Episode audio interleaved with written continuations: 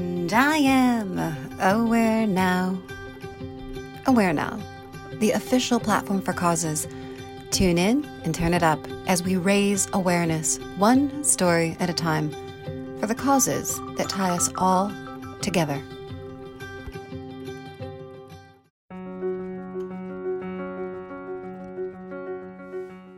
A recipe for life. Release the genie fact. The genie once read a book about anti gravity. It was impossible to put down.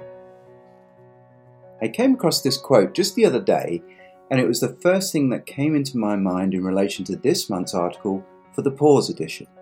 I think it's one of the most beautiful quotes I've come across with regard to reflections and intention. If we need a correctional balance in our own lives, we could do no better but to take one of the greatest boxing legends Recipe for Life as our own benchmark. When Muhammad Ali was asked in a 1972 interview with English personality David Frost what he'd like people to think about him when he's gone, Muhammad Ali gave his heartwarming recipe for life as an answer. I'd like for them to say he took a few cups of love, he took one tablespoon of patience, one tablespoon of generosity, one pint of kindness. He took one quart of laughter, one piece of concern, and then he mixed willingness with happiness. He added lots of faith and he stirred it up well. Then he spread it and expanded it over a lifetime, and he served each and every deserving person he met. If you're like me, you just had to pause and reread or listen to that quote again. It is so powerful that you just had to take a moment's reflection on how it applies in your own life. If we take the time to examine each one of these ingredients that goes into such a powerful recipe, we can see that we already own every one of them as our own natural inheritance. What I love about the quote is the fact that the recipe, with its many key ingredients, in the end makes up something far bigger than its components and ourselves. Nowhere in Muhammad Ali's life recipe is there room, any room for hate, anger, prejudice, cruelty, or excuses such as the long grinding work and life misbalance, didn't have enough time, and so many more. Another thing to appreciate is the subtlety that each individual ingredient has its own separate measure. My seven year old loves to help in the kitchen and we have a day on which he can cook. He is totally resistant for following any recipe and no real measure of ingredients. He cooks how he feels it, so you can imagine most things turn out pretty much the same. You know it's love when you try to eat it regardless. A course correction, which can be seen as a negative feedback or limitation, is completely necessary. If there is no balance, and we add any ingredients in any quantities to the recipe for life, it will taste like my son's cooking.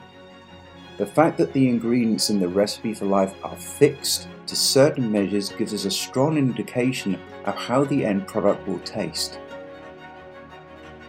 The quantity of each ingredient will vary over somebody's lifetime, and there's no right or wrong answer to make the perfect recipe. We are the sum total of the choices we make the chances we take, and the changes we make. What we find is that it is the smallest of things, ingredients in life, which actually become the biggest things in life. There's always time to make room for things that are important to your recipe for life. I would like to humbly suggest one additional item. Despite the rich and vibrant ingredients in the recipe, unless it is cooked in our own personal ovens at a consistent temperature of intention, it will only remain an enticing idea. Intention is the magical catalyst or process that works upon ideas and our raw ingredients to make them real. Intent suggests clear formulation or greater deliberateness for a more settled determination. The word intention has many meanings such as an aim, purpose, objective, goal, target, end, desire, aspiration, and hope.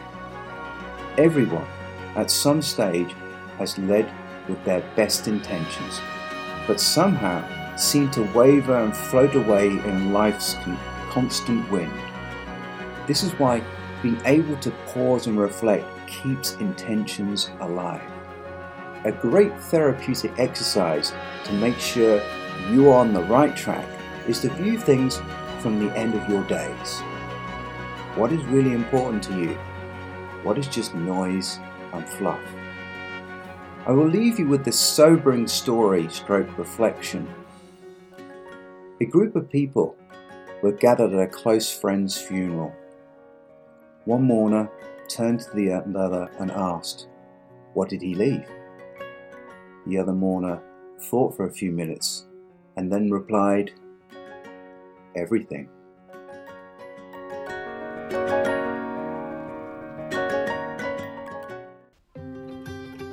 Tune into our podcast, subscribe to our magazine, find us and join us online. Visit IamAwareNow.com. We will no longer wait for permission to change the world. Together, we are aware now.